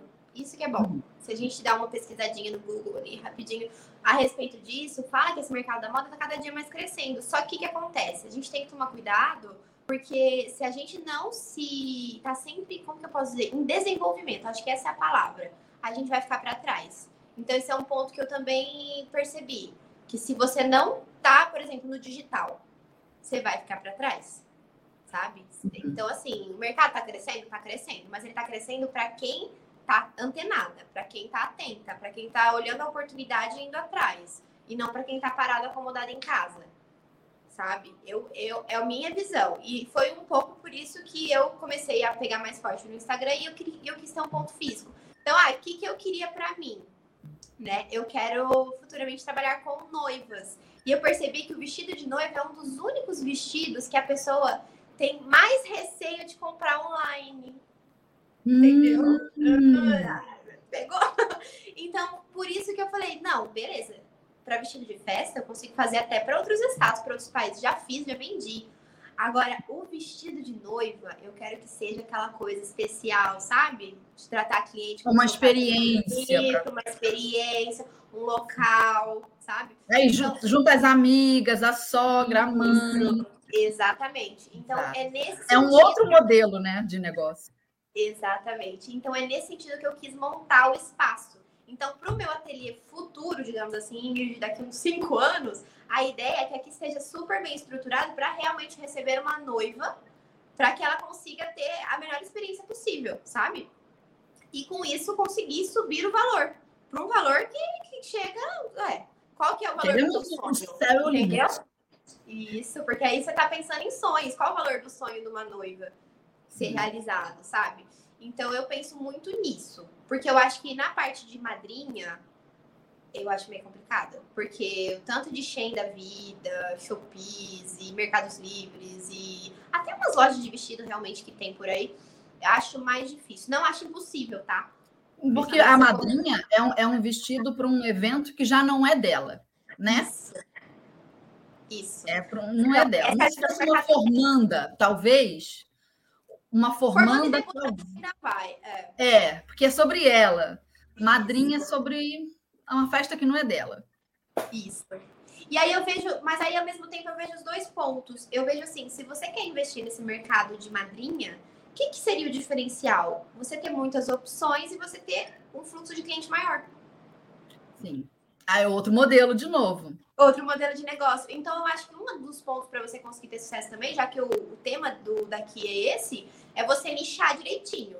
É você selecionar teu público e saber para onde você vai. Porque se você quiser pegar, sabe, tudo, você não consegue nenhuma coisa nem outra. E aí você não consegue estruturar o teu negócio para isso. E um outro ponto que eu acho que nem vai dar tempo de falar, que eu comentei com você, é o tal do delegar tarefa. Hum. Uma coisa que é assim, não tem o que fazer. Se você quer crescer, se você quer ter sucesso, você vai ter que aprender a delegar. Você vai ter que aprender que, igual a, a Fer estava falando, você não pode querer controlar tudo. Verdade. Não dá para controlar tudo, não dá para controlar tudo. E para você crescer, você vai ter que aprender isso, que você não consegue controlar tudo e que você precisa delegar as coisas para os outros. a, a modelagem impecável que você ama fazer, outra pessoa vai ter que fazer impecável também. Você vai ter que treinar aquela pessoa para que ela consiga fazer impecável. Gente, é um ódio que dá. É um ódio a, grande. A costureira e tem a um apego. E a costura que você quer que fique retinha, perfeita, sem nenhum enrugado, aí você joga na mão da pessoa, a pessoa faz e fica assim, fica bom, mas fica mais ou menos, aí você fica. É, gente, não é fácil. E aí você largar a mão desse controle todo para conseguir crescer é outro passo que eu estou aprendendo. Mas é um passo bom, porque é sinal que você está crescendo. É, ninguém consegue, ninguém tá, já está no nível de delegar lá no começo. No começo você faz tudo mesmo. E é, é. até interessante porque você vai é, aprendendo e ganhando experiência em cada área técnica, é, desde o atendimento ao cliente até a modelagem, que é bem específica, a costura, você faz tudo para poder aprender tudo. Aí depois você aprendeu tudo, falando, nossa, sou fera, para de fazer tudo e começa a delegar para os outros. É desesperador. uma dó, você fala assim, mas eu aprendi, mas agora eu sei fazer tão bem, por que, que eu tenho que parar? Porque senão teu negócio não anda. Exato. Porque senão quem que vai atender o cliente? Quem vai cuidar da loja? Quem vai, quem vai pensar nas estratégias? Quem, vai quem é que vai definir o modelo de negócio? A gente está falando de modelo de negócio para noiva, por exemplo. Isso é tão particular e é algo que quando a gente empreende e tem um bom produto, né? É aí que tá. Tudo isso aí que a gente falou de treinar modelagem é tudo para você ter um bom produto. Primeiro passo, você conseguiu o bom produto, ser boa nisso, Beleza. Agora você vai escolher o seu modelo de negócio. E é aí que tem muita liberdade de você fazer no mercado aquilo que tem a sua cara. Aí você deu o exemplo aí, né, da noiva. É, você quer criar uma experiência para a noiva comprar o vestido dela. Quer ver um outro modelo de negócio também sobre noivas, mas a, a ideia é totalmente diferente? É, pesquisem aí no Google depois. É o modelo de negócio do Amor é Simples. É uma proposta uma empresa, acho que é daqui do Sul, são três amigas, quatro amigas, um negócio assim. A, a fundadora da marca já deu entrevista para gente aqui na rádio. E ela fez a proposta dela é que a pessoa compre o vestido dela no site, direto, tudo pela internet. E a proposta de vestido é que seja um vestido simples, um vestido no sentido de não ter toda aquela ostentação de tecidos, de não ter como é que eu posso dizer? Não vou, não vou dizer que não tem glamour, mas é uma proposta para aquele casamento no campo, um Mais casamento. né? Exato, é bem nessa linha, você vê, é uma outra parada. Aí, um outro modelo de negócio que também já deu entrevista aqui para gente, que é o da Bárbara Mello. Observem também o modelo de negócio da Bárbara Mello.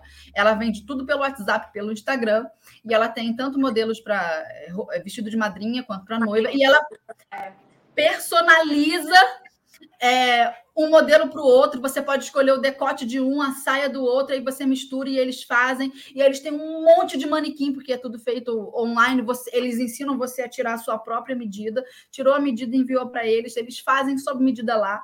É, a, a confecção deles, o ateliê, que é imenso, acho que tem três andares, um galpão imenso, uma, uma confecção imensa que fazem, fazem milhares de vestidos, é, com toda a mão de obra local, adivinha onde? Rondônia. Olha. E, uh, e aí a pessoa pensa, ah, eu preciso estar em São Paulo para ter um, um ateliê de sucesso. Ela manda vestido para o mundo inteiro.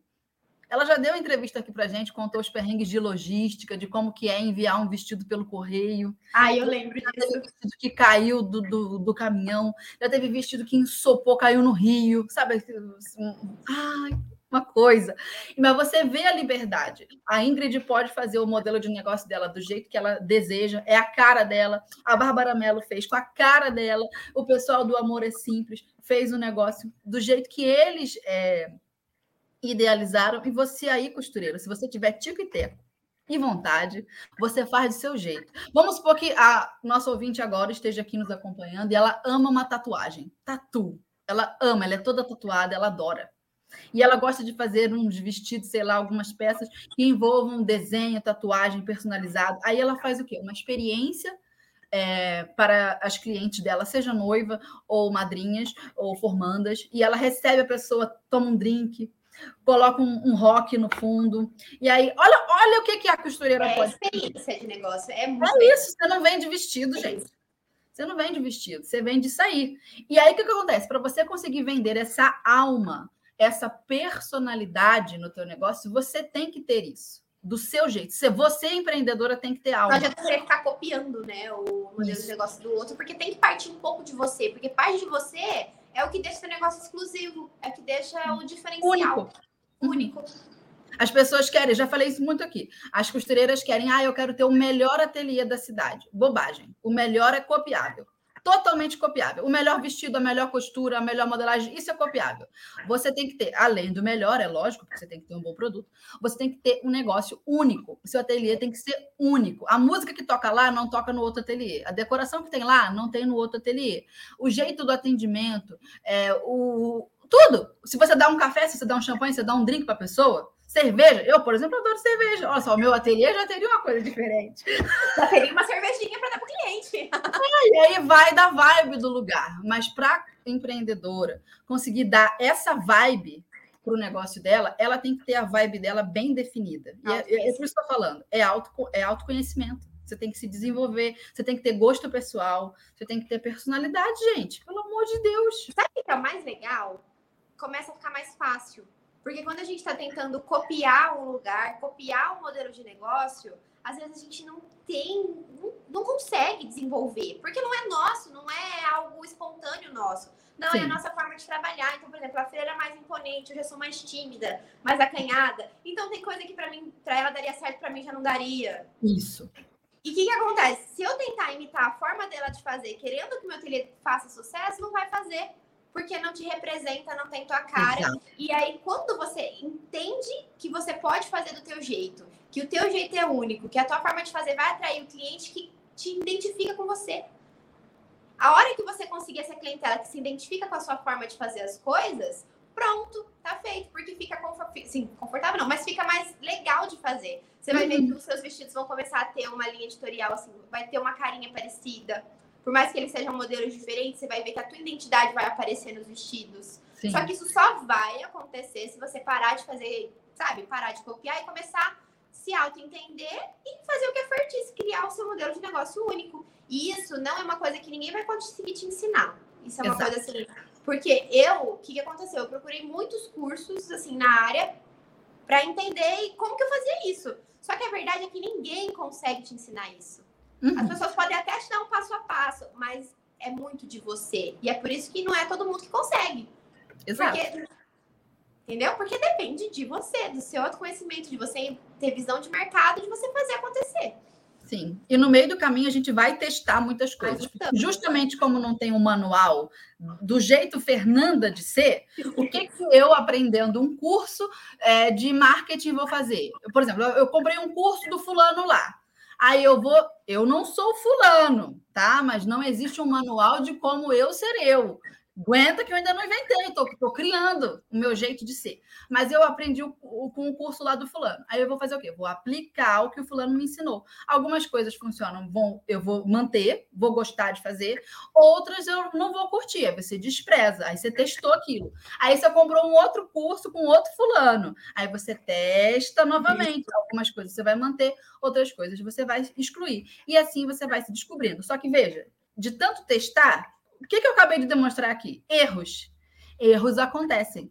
Você vai ter que se expor ao erro. Ah, mas o que, que eu vou fazer? Porque agora eu criei um, um, marketing, ou então eu criei um produto, e no meio do caminho descobri que não é o que eu quero. Minha filha, pede desculpa para o cliente. Beijo, tchau, mudei de ideia. E é isso! Você está se descobrindo e o cliente está ali, ó, no meio do caminho, você presta o serviço, é lógico, com toda a atenção, com toda a qualidade, faz o que está ao seu alcance, mas a prioridade é você se desenvolver, entendeu? E aí perde cliente, ganha cliente. Isso que você falou também, né? Você atrai o cliente que se identifica com você. Ótimo, essa é a parte E qual é a parte ruim? A parte ruim é que você repele o cliente que não se identifica com você. E quando você repele esse cliente, ele sai falando mal da sua cara. Muitos não. Ótimo. Adorei te desagradar. É isso. Você tem que comemorar que você desagradou um cliente. Porque é um porque filtro também. Uhum, é isso, adorei te desagradar. Você não sabe como eu fiquei feliz por eu ter te incomodado. essa frase. Ter te incomodado hoje. É, é isso. Porque o marketing da gente não serve só para a gente atrair o cliente é, que a gente quer. Ele serve também para repelir, para expulsar o cliente que a gente não quer. Então, toda vez que a gente percebe que um cliente se incomodou, você fica feliz, você comemora. Adorei ter te desagradado hoje. Estou muito então, feliz. para a vida. Exato. É isso que a gente tem que pensar. Porque a vida funciona assim. Ou você acha que todo mundo vai gostar de você, Alecrim Dourado? Ai, eu vi uma frase que eu achei tão legal. Ela estava escrita assim: por que, você acha que, você, que todo mundo vai gostar de você se você não gosta de todo mundo? É verdade. Gente, eu achei tão bom. Falei, nossa, é verdade, eu não gosto de todo mundo, porque tem alguém que tem que ter a obrigação de gostar de mim. Sim. Imagina. Ó, quem tem a obrigação de gostar de mim são aquelas meia dúzia de pessoas que eu escolhi para estar do meu lado. E muito perto. E dessas todas, a principal, a principal é o marido. Nele, ali eu não posso errar. Com o marido eu não posso errar. Ele tem que gostar de mim. Se o seu marido não está gostando de você como você merece, e aí sinto muito te dizer se errou nessa escolha aí. Mas é a única pessoa que ele tem 100% obrigação de gostar de mim. Agora, de resto, minha filha, até filho da gente. Vai que não gosta de mim, abro mão disso aí, fazer o quê? Às vezes acontece. Quero, como mãe, fazer um bom trabalho e que meu filho me ame. Mas até se um filho não quiser ir muito com a minha cara, eu vou falar: sinto muito Fazer o quê? Só assim? E, meu bem, às vezes acontece. Tem que ser desapegado. Aí acaba que quando a gente é desapegado assim, muitas pessoas nos amam. Porque não é uma obrigação. Entende? Você está ali para fazer o seu melhor, as pessoas entendem que você tem a sua personalidade, você serve ao próximo. E porque tudo isso aqui que eu estou falando, né, que a pessoa não tem obrigação de me amar, não vale para mim mesma, só vale de fora para dentro. De dentro para fora, eu tenho obrigação de servir ao outro, de cuidar e de amar, entendeu? Agora, eu não posso virar isso daí e esperar que a pessoa me ame, que aí não funciona, na realidade não ajuda, entendeu? E aí faz assim, e acaba que muitas pessoas nos amam, as boas e as, as justas, entendeu? Você consegue ser amada, minha filha, mas não fica nesse desespero, não. O mundo tem gente pra caramba, alguém vai te amar, do jeito que você vai te amar. Você merece. Isso. Você merece. É, então vamos, Ingrid, para a finalização desse episódio. Eu vou colocar, então, aqui na tela o nosso momento zigue-zague, que é aquele momento Marília Gabriela, onde eu faço três perguntas e você me responde a primeira coisa que apareceu na sua cabeça. Mas tem que ser rápido. Papum, entendeu? O negócio aqui é sinceridade. Vamos lá.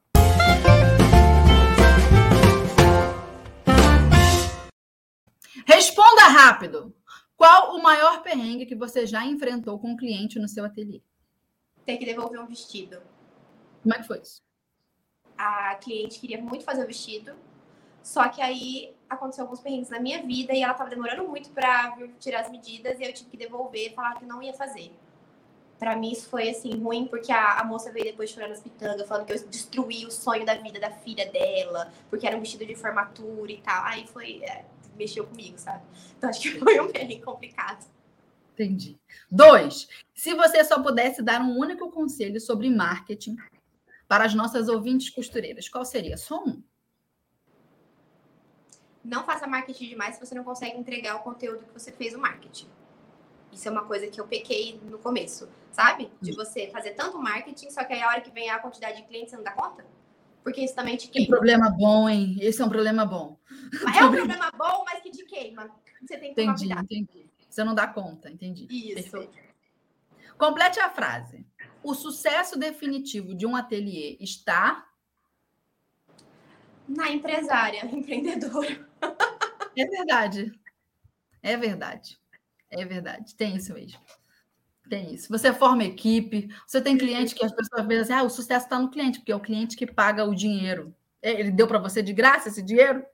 E aí tem o funcionário que trabalha, a gente sabe que tem a equipe movida ali, que entrega e tal, mas a, a equipe recebe salário também. E aquilo só é possível porque a empreendedora fez. Então você vai puxando, vai puxando, vai puxando. É, é a fundadora que faz é a diferença. É isso. É, é, uma coisa que eu digo, é, é curioso. A gente nasce e ao longo da vida a gente dá vida, né? Constrói uma história, uma narrativa sobre quem somos. É o nosso CPF, né? Quando você é empresária, fora a construção do teu CPF, você constrói um CNPJ, que é quase como se fosse gente também. Então, é. você, você vira duas pessoas, de alguma forma. Você se espelha porque aquela instituição vira um pouco de você, é muito da sua personalidade, aí a gente começa a falar de cultura, enfim. Então, quem gosta de empreender gosta disso, de construir uma coisa e falar aquilo ali, ó, é filho meu. É. Entendeu? Aquele CNPJ ali, eu pari. E isso é, é curioso, né? É muito, muito legal recompensador, uma luta, mas recompensa. É... Agora vamos aos comentários da galera. Vamos a esse momento.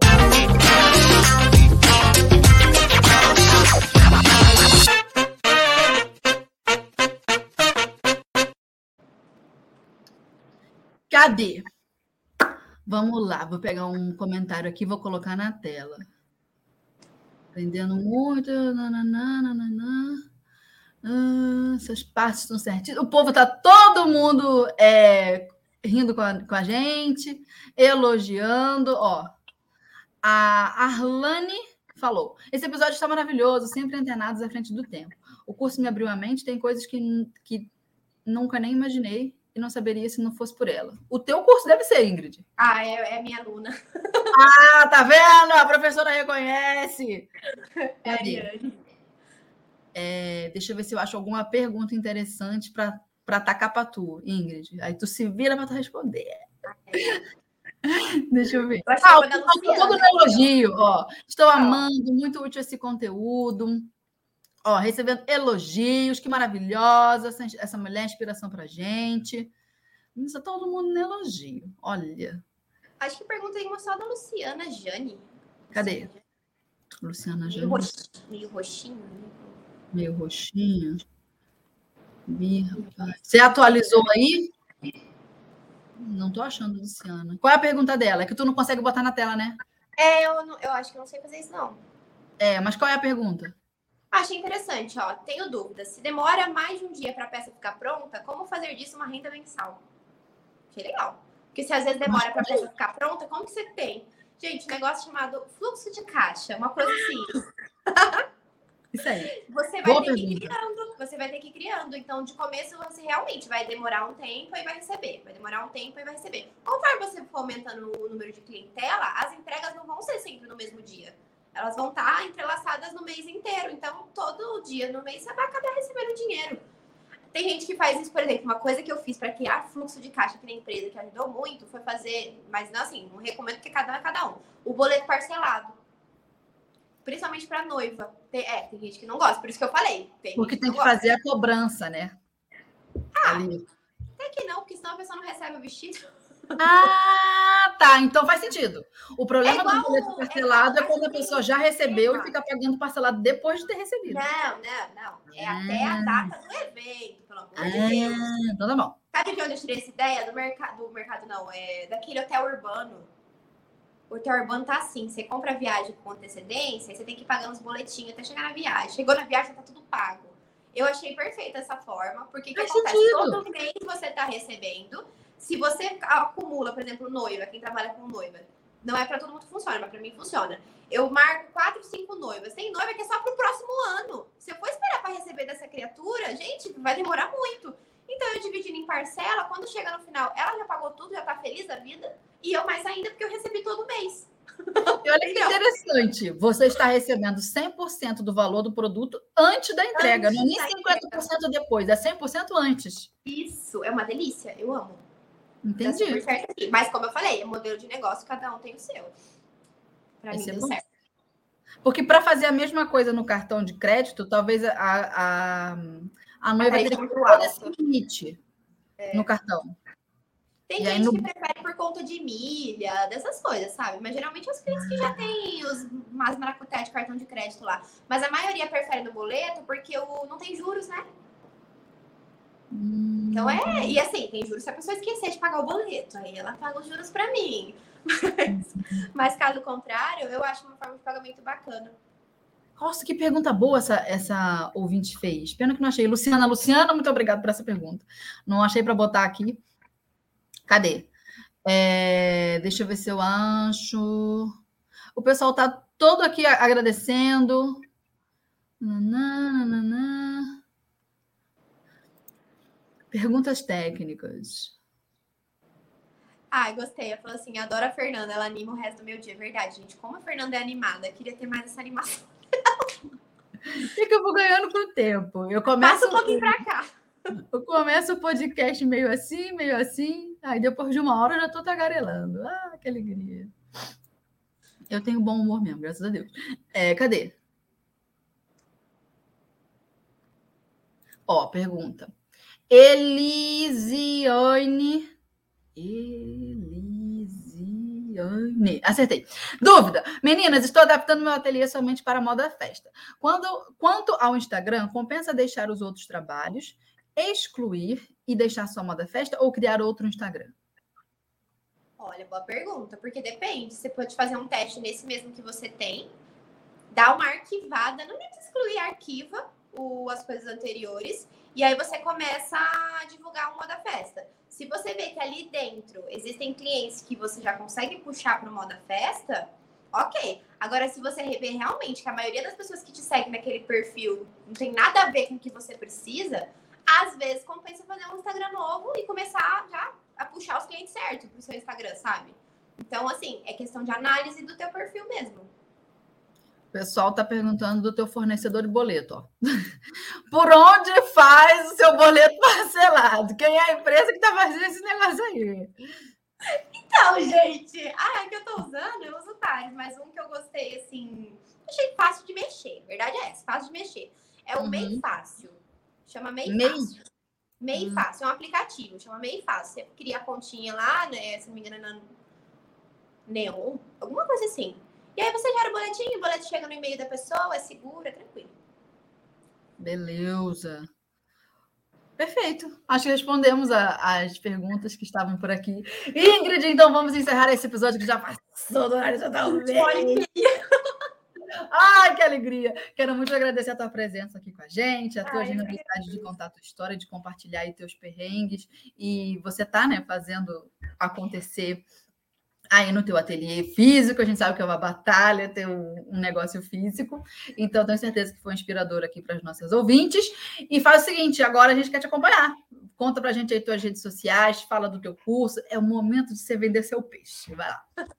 Ó, para me achar é fácil, é tudo que eu coloquei é Ingrid Castro Estilista. Então, arroba a gente deixou aqui embaixo, para quem está assistindo ao vivo. Ingrid Castro Estilista, no YouTube também. E o meu curso ainda está com inscrições abertas. Então, quem tiver curiosidade para dar uma olhada, corre lá no perfil, dá uma olhadinha. Se precisar perguntar qualquer coisa para mim, eu vou estar atenta para responder vocês, tá? E ah, acho que é só. Depois, depois lá no Instagram o pessoal me conhece, aí eu vendo peixe por lá. Isso. Vai mostrando dia a dia, vai conhecendo. Vou deixar a curiosidade para vocês irem lá ver. Mas eu posto muitas coisas. Inclusive, acompanha lá o concurso do pessoal fazendo os vestidos para vocês se inspirarem, sabe? De saber que dá para você. Porque muita gente pensa nisso. Ah, será que no curso online eu realmente consigo aprender a fazer um vestido de festa? Consegue, os alunos estão lá para provar isso. É verdade.